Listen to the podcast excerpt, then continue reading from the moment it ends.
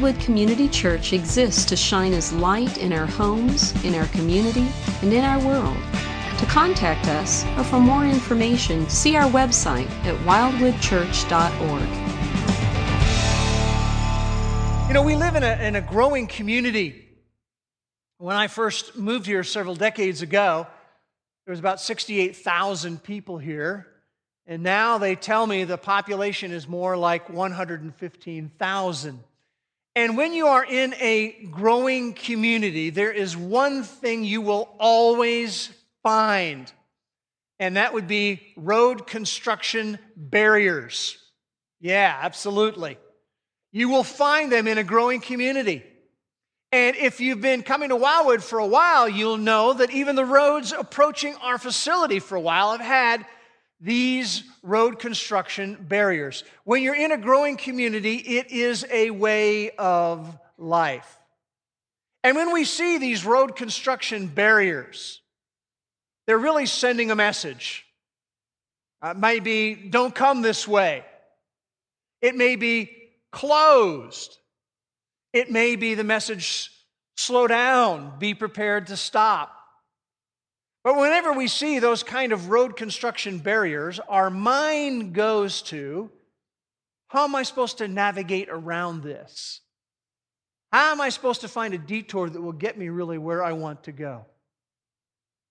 A couple of weeks ago, we started our new fall series entitled FAQ Frequently Asked Questions About Christianity. And today is the third message in the series, which really is just a setup for the next 10 weeks. These first three messages have been setting a context. And next week, Lord willing, we will begin the very first frequently asked question Is there really a God? And if you've been with us in our series so far, you know that we began by talking about how everyone is valuable to God. Jesus came to seek and to save that which is lost. And the most amazing thing is that God invites us to join Him in that process of seeking and saving those who are lost.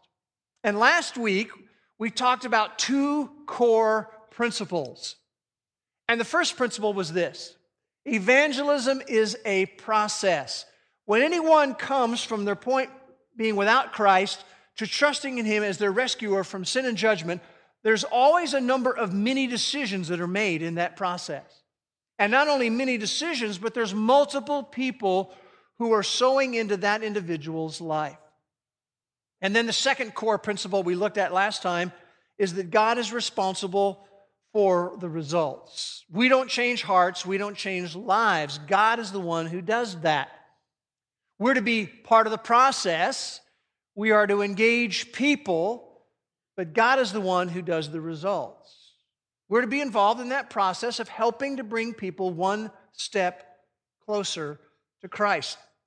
And last week we had a yellow handout, and there's still some of them under chairs. If you missed last week and you didn't get one of these, I found this chart to be so helpful because it lays out all of these many decisions that people make and how you might be able to be used in helping bring someone one step closer to Christ. I found that very helpful, very motivational for me personally. You know what I find fascinating? Just as we face construction barriers as we drive through the city, so we often face barriers as we drive through life with people. As we seek to bring people one step closer to Christ, what we'll often encounter are some barriers that are there. And people will put up a barrier when we try to talk to them, try to just bring them one step closer to Christ. And when they have that barrier up, the messages don't come this way. And the message may be closed, just back off a little bit. Now, I don't know about you, but when someone puts that barrier up for me, I know what my first inclination is. My first inclination I'll, I'll be very frank, is to just walk away, just to sort of dismiss them. You know, to think in my mind, hey, look, I'll talk to those who are obviously open. I don't have any time for this person who has this barrier up. When people put those barriers up, they're really sending us a message. Slow down. Be prepared to stop. And they should make us think how can I navigate around that barrier? So, what we want to talk about today, we want to share with you are three common barriers that you might encounter as you interact with people. And the first common barrier is an emotional barrier. The second common barrier is an intellectual barrier. And the third common barrier is a volitional barrier. Now, look at those three barriers. Think about that road closed sign up. There's a different response that we are to have to each one of these barriers. And this morning, we're going to be looking at some scripture that relate to each of these three common barriers. Now, there's some indicators as you relate to people that there may be a barrier up. And when you hear some of these things, or you, you have this sense in someone's attitude, it's just a little indicator oh, there's a barrier there. Like you might hear someone say, you know what, I'm never going to set foot in a church. Not going to happen. There's an indicator there's a barrier there. Or someone might have the attitude, I have no interest at all in spiritual things. I can't buy that stuff. There's an indicator there's a barrier in place. Or someone might say, you know, Christians are hypocrites. I've got too many questions. All of those are indicators there's a barrier. So let's look at them. The first barrier is the emotional barrier. And the emotional barrier results from a bad experience that someone had. It, it, may be a bad experience that someone had with someone who was naming the name of Christ, who was a professing Christian. It may be a bad experience that they had with the organized church in some way. It could be either of those things, but it's a bad experience. Maybe if it was an individual, that individual who talked about being a Christian is someone who lied to them, someone who cheated, someone who mistreated them, someone who stole something from them. And you can imagine if you have that experience, you might put a little emotional barrier up. Maybe if it was an organized religion or even their conception of God Himself, they might have concluded that those things are just unfair. God is unfair. God is unjust. The church is unjust. I don't like the way the church does things. And so this emotional barrier is up. Now, let me just illustrate um, what an emotional barrier might look like. I'm going to re- relate to you a, a real story that was told to me by someone who's in the construction industry. And on this particular job that his company was working with, he was really in the supervisory role on the job. And it was a job with a fairly large church in the metro area. And this church was doing an expansion on their facility.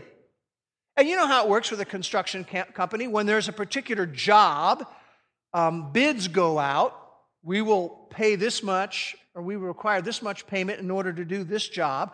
And then eventually someone's bid is accepted, and then a contract is signed between the one doing the work and the one who's having the work done that says, We will pay X amount for X amount of work. And that's exactly what happened in this situation. But as often happens on jobs, the church, in particular, the pastor would come as they would had the agreed upon contract, and he would want to do some add ons. We want some additional work that's beyond the original contract. Or at times they wanted some upgrades. We know the contract called for this type of a fixture. What we want is the next level up. And so, as those things were being requested, it was communicated well, if we do that add on or, or we do that upgrade, it's going to cost more money. And the pastor said, We'll take care of that at the end. Don't worry about it. You just keep track of it and we'll settle up. So the pastor kept doing this a number of different times, and he would approve what was going to be done with this particular individual who was supervising. And so when the whole project was done, of course, you had an agreement to pay on the base contract, But now you had all these add ons and all these upgrades. And so this supervisor comes to the pastor's office and sits down with him and says, Here's a summary of everything that we did that was additional, that was an upgrade. And I need you to sign that, and then we need the payment. It's going to be more than $20,000. And so he presents all this to the pastor, and here's the pastor's response I can't sign that. You can't sign that? Why not? Well, I don't know who authorized all those things. You're the one who authorized these upgrades and add ons. And then the pastor said, You know what? I am uncertain that you really even did those things. I really question that they ever really happened. And ultimately, he refused to pay. And the church never paid the company for that work. Now, can you just imagine, put yourself in that situation? You can understand how someone would erect an emotional barrier. You want to talk to me about Jesus? You want to talk to me about churches? You want to talk to me about this kind of stuff? Wait a second, I've had this experience. I'm not interested at all because of my bad experience. These bad experiences can take multiple different kinds of forms. Another illustration would come from the life of C.S. Lewis, one of the great Christian thinkers of our era. And he shares this experience in his autobiography, Surprised by Joy. This is what happened to him. When C.S. Lewis was nine years old, his mother became seriously ill. And while C.S. Lewis didn't really know God, he knew that God was the one who was supposed to be in charge. And so he prayed for his mother to be healed and his mother never recovered. And his mother died. And nine year old C.S. was deeply wounded by that. And he, as he grew up, rejected God. In fact, he became a flaming agnostic. You can, you can understand when someone has that experience and they have a certain perception of God, why they might erect an emotional barrier. You see how an emotional barrier results from a bad experience. And their stance that someone who has this emotional barrier will take is a stance of isolation. They want to isolate themselves from this so called God. They want to isolate themselves from the church. They want to isolate themselves from people who call themselves Christians. Now, stop right there. How do we navigate around that barrier? Well, our response needs to be the response of cultivating a relationship with them. And historically, that's exactly what happened to C.S. Lewis. When he was in his early 30s at Oxford, there were some Christians who came around him and they sought to cultivate a relationship with him. And no doubt he shared that emotional barrier with them. But they decided that they would navigate around that by cultivating this relationship. And so you had people like Tolkien and others who began to just, I'm sure they identified with him and said, I can imagine what it would be like when you're nine years old and you go through an experience like that. And, and, and I know I would have said, I don't understand everything that God allows that happens in the universe. But as they cultivated a relationship with him, eventually C.S. Lewis trusted in Christ and became one of the great Christian thinkers of our time. So when we, when we find ourselves facing an emotional barrier that comes from a bad experience and, and they want to isolate themselves, our response needs to be to cultivate a relationship with them. How do you do that? See, I'm a very practical person. How do you really cultivate a relationship with someone who has an emotional barrier up? We're going to suggest several ways that you do that. Number one, Value them as a person. Ask about them. Listen attentively to them. Identify with them. And affirm when there's an opportunity. Can you imagine if I'm talking to someone who lost their mother at nine? I would say, I don't know how I would have felt. I probably would have been mad too. But you listen and you identify with and you affirm. Now, this is not manipulation. Uh, This is just showing genuine interest in somebody.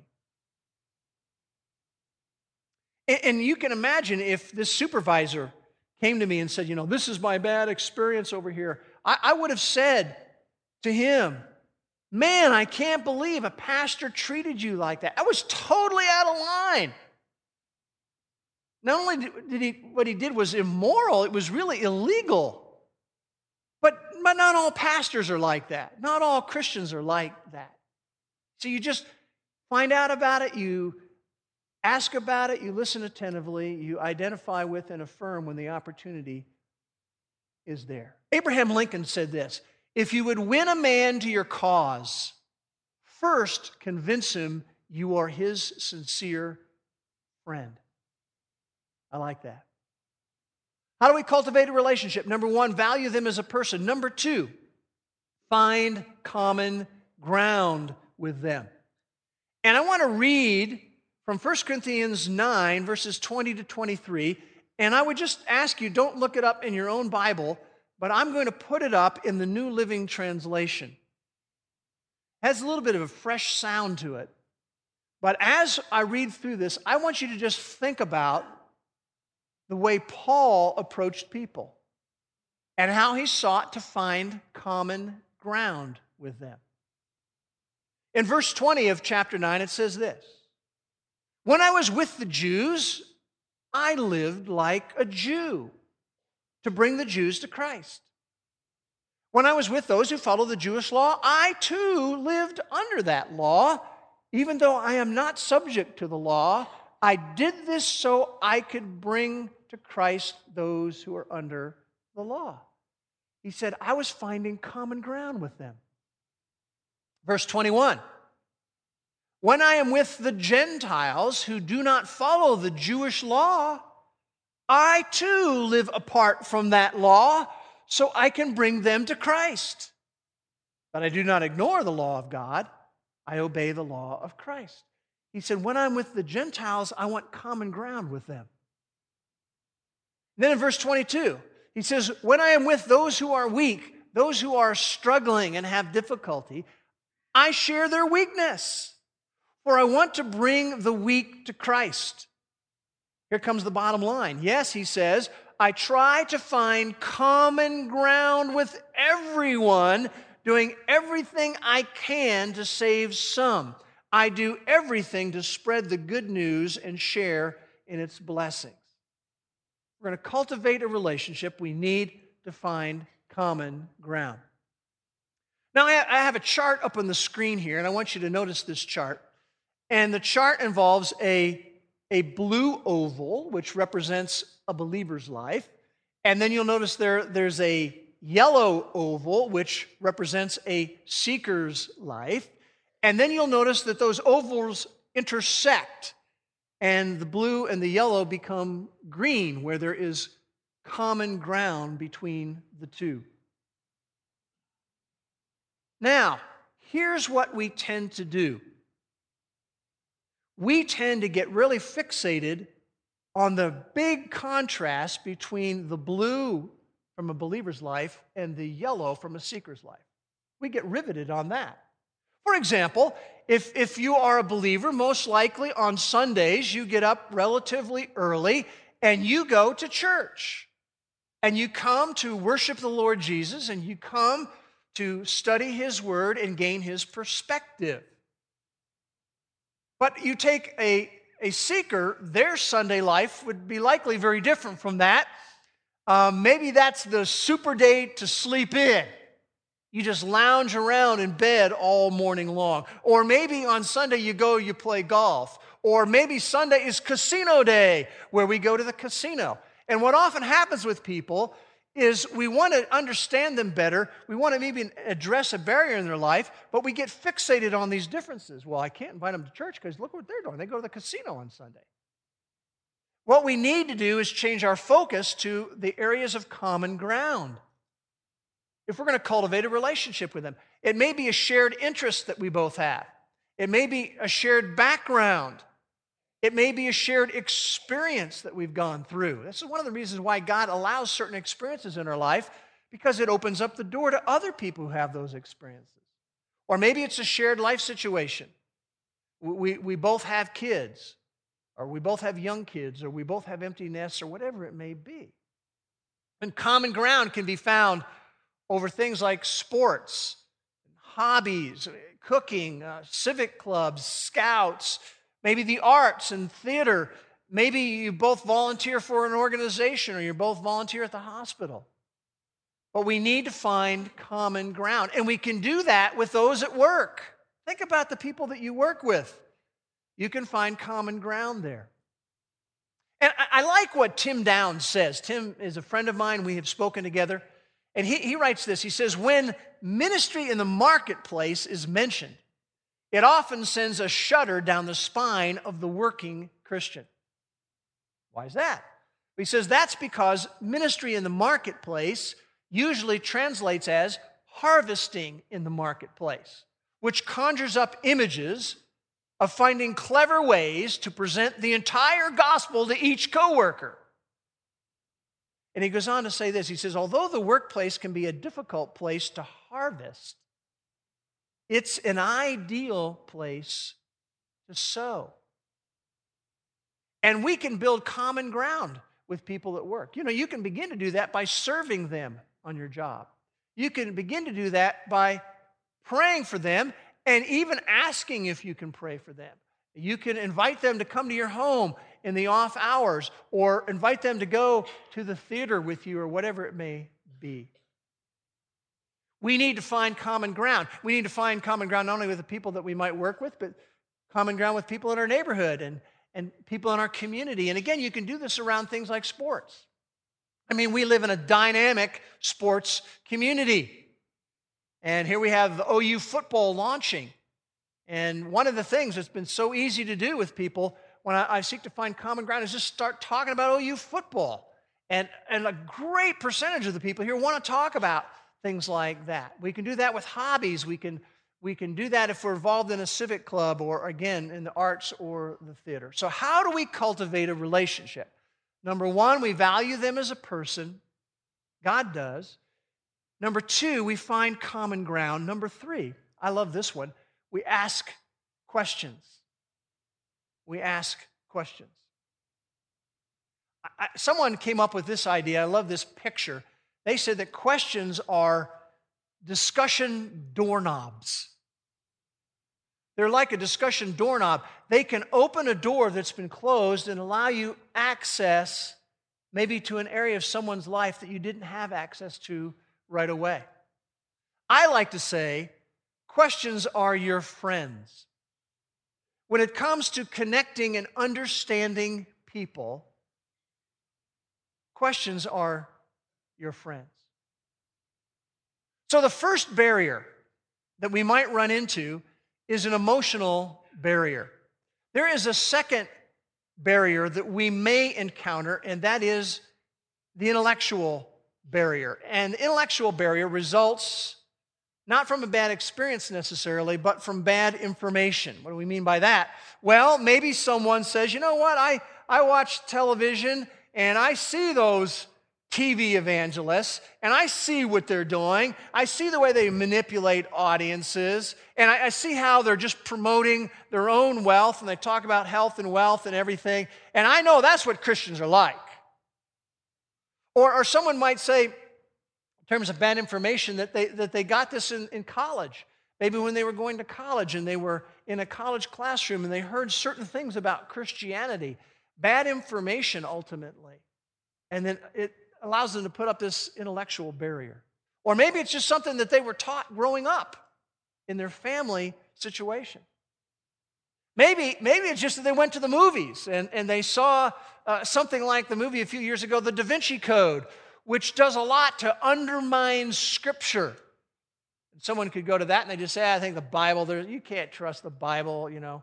How do you know? I watched the Da Vinci Code and I saw, you know, you know that's, it could be that. Or it could be maybe they got a book by a, a guy by the name of Bart Ehrman, and Bart Ehrman is a professor in North Carolina, and he has written a lot of books that question the scriptures and the integrity and the veracity of the Bible. He's written books that question the person of Jesus, even. Or, or maybe they got bad information because they stay up late at night and they watch Bill Maher. And Bill Maher just likes to just get after Christianity, point out all the complete inconsistencies and the weaknesses of that. In fact, um, Bill Maher has put out a little documentary that he called Religious Less. Religulous. It, it takes the word religion and the word ridiculous, and you get Religulous. Religious less. It's just, you know, his way of just saying this is ridiculous. And people watch him and they might get bad information. So, this barrier results from bad information. The stance that people have when they have this barrier up is a stance of indifference. I'm just indifferent to the things of God, indifferent to the person of Jesus. And what is going to be, just freeze frame for a moment, how do we how do we navigate around that barrier? Well, our response needs to be to research and respond. Turn in your Bibles to 1 Peter chapter 3 and verse 15. 1 Peter 3 15. 1 Peter is hanging around behind Hebrews and James and before 1st, 2nd, 3rd John in the, in the latter part of your New Testament. But 1 Peter chapter 3 and verse 15. And Peter is writing to the believing community here, and he gives us a tactic plan on how I believe we should address someone who has an intellectual barrier, and that is to research and respond. Notice what he says. He says, To those believers and to us, sanctify Christ as Lord in your hearts, always being ready to make a defense to everyone who asks you to give an account for the hope that is in you, yet with gentleness and reverence.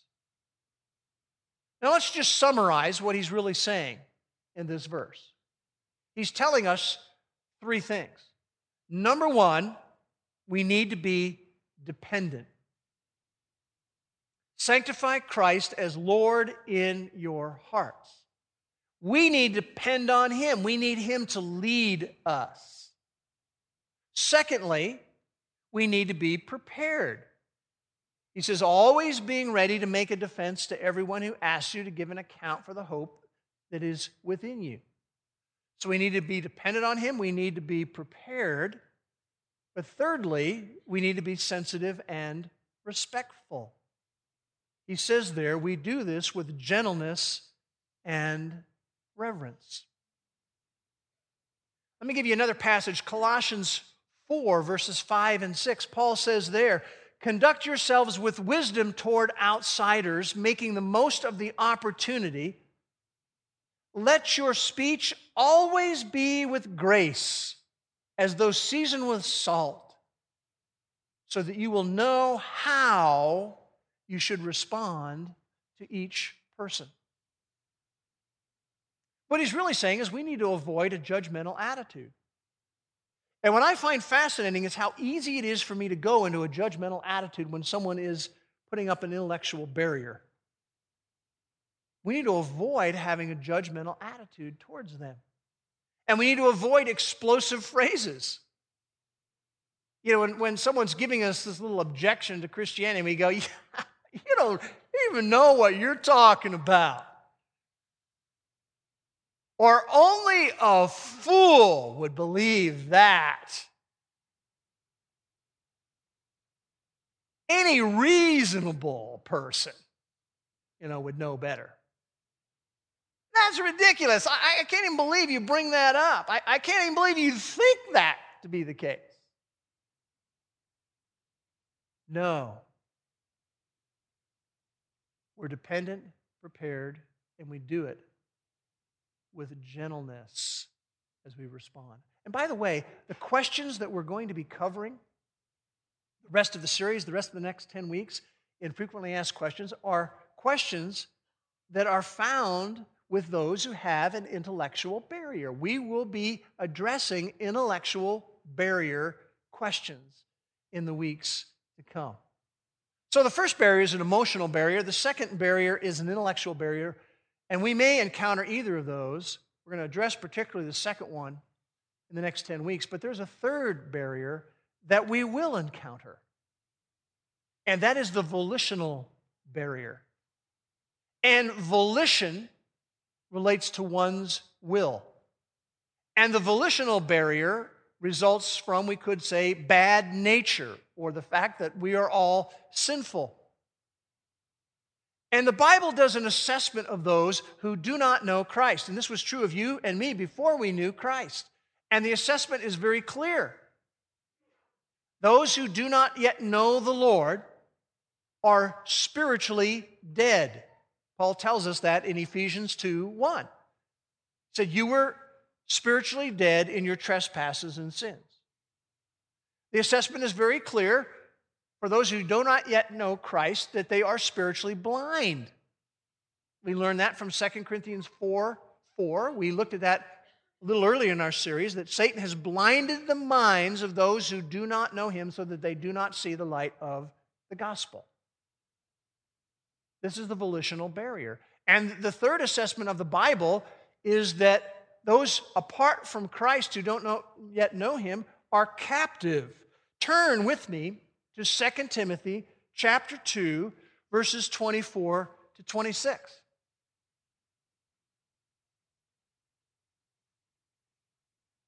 In verse 24 of 2 Timothy 2, Paul says, The Lord's bondservant, which is certainly a, a, description of, of a spiritual leader, but we're all bondservants of Jesus Christ. So this is really to all of us. The Lord's bondservant must not be quarrelsome, but be kind to all, able to teach, patient when wronged. Here we go, verse 25, with gentleness correcting those who are in opposition. That's the idea we saw earlier. If perhaps God may grant them repentance, leading to a knowledge of the truth. Here we go, verse 26, and they may come to their senses and escape from the snare of the devil, having been held captive by him to do his will.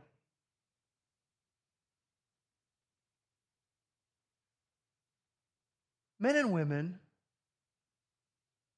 an unbeliever is not the enemy. An unbeliever is a victim of the enemy. And those who are caught in this volitional barrier, their stance ultimately is that they are powerless. They can't do anything by themselves to get out of this at all. Okay, stop for a moment. So, how do we navigate around that barrier? Well, our response needs to be to employ regular prayer. That's exactly what Paul does in Romans chapter 10 and verse 1 when he talks about the nation of Israel. And he, he lets us know there, he says, I'm in prayer for them. My prayer to God for them is for their salvation. And that's what we need to do when people are just behind this volitional barrier. And they are blind, and they are dead, and they are held captive to the enemy. And we need to pray to God for them for their salvation. And so, we have three barriers the emotional barrier from a bad experience, the intellectual barrier from bad information, and then the volitional barrier from a bad nature, maybe being dead, and blind, and captive. So, we've looked at all of that what do we do with it? You know, what kind of life response should we have? And I'm going to suggest two ways that we can all respond that is, invite and engage. What do I mean by that? Well, the invite refers to the next 10 weeks. For the next 10 weeks, we are going to actually look at and seek to answer these frequently asked questions. It's a great opportunity for you to invite your neighbors, invite your friends, invite your classmates, invite other people, and say, hey, we're going to be taking on these questions. Would you like to come and hear some answers to these frequently asked questions? So we're, we're asking you to consider that, to invite people and to become a part of this series. And then the second, the second thing we can all do is to engage people in relationship.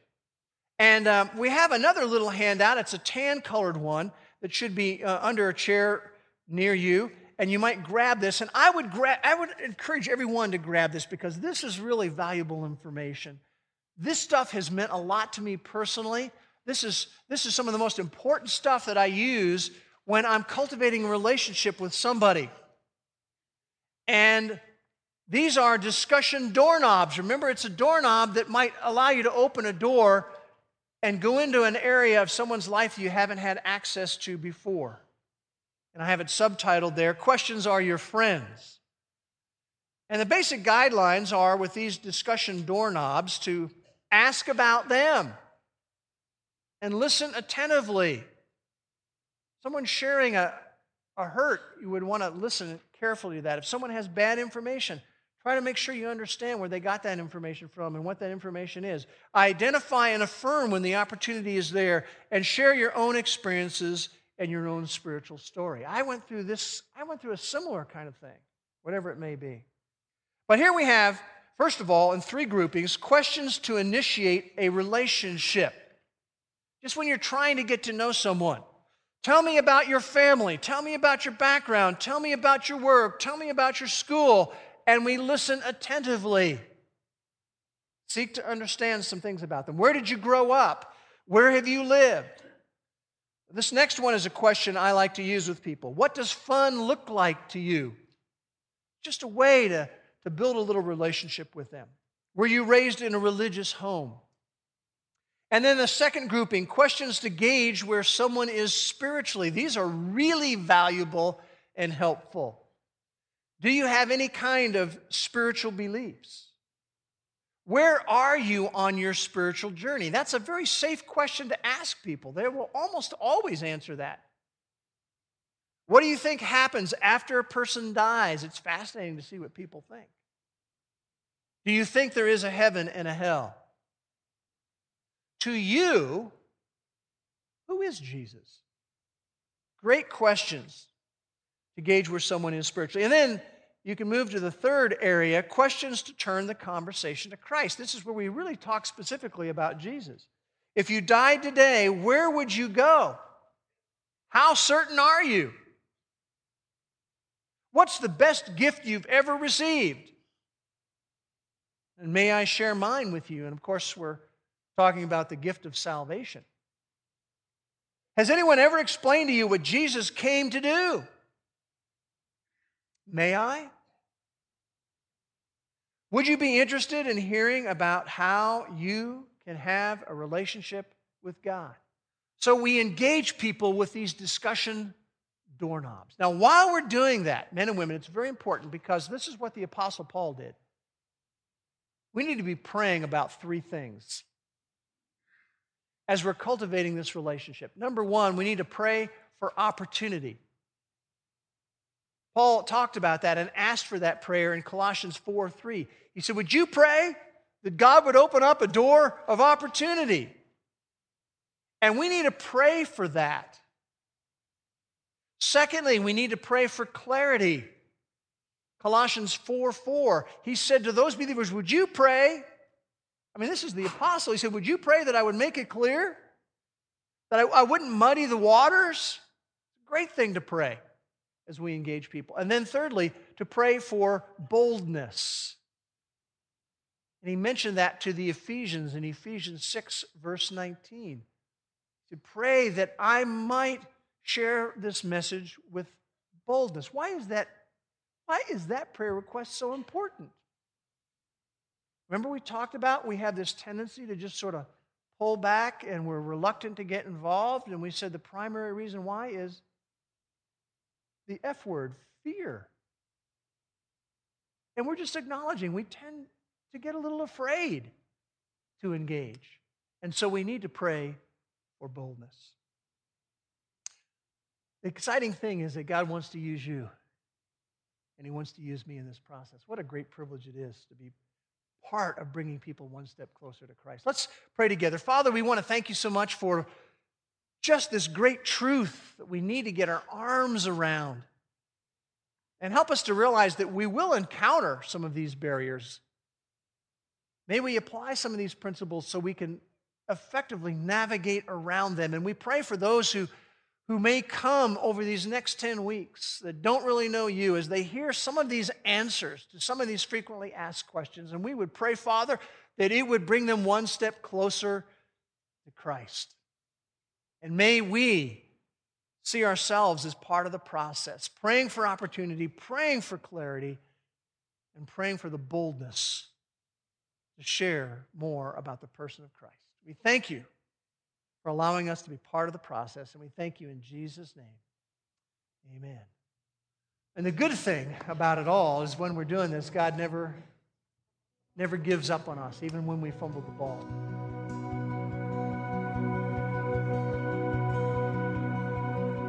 Cause your love never fails.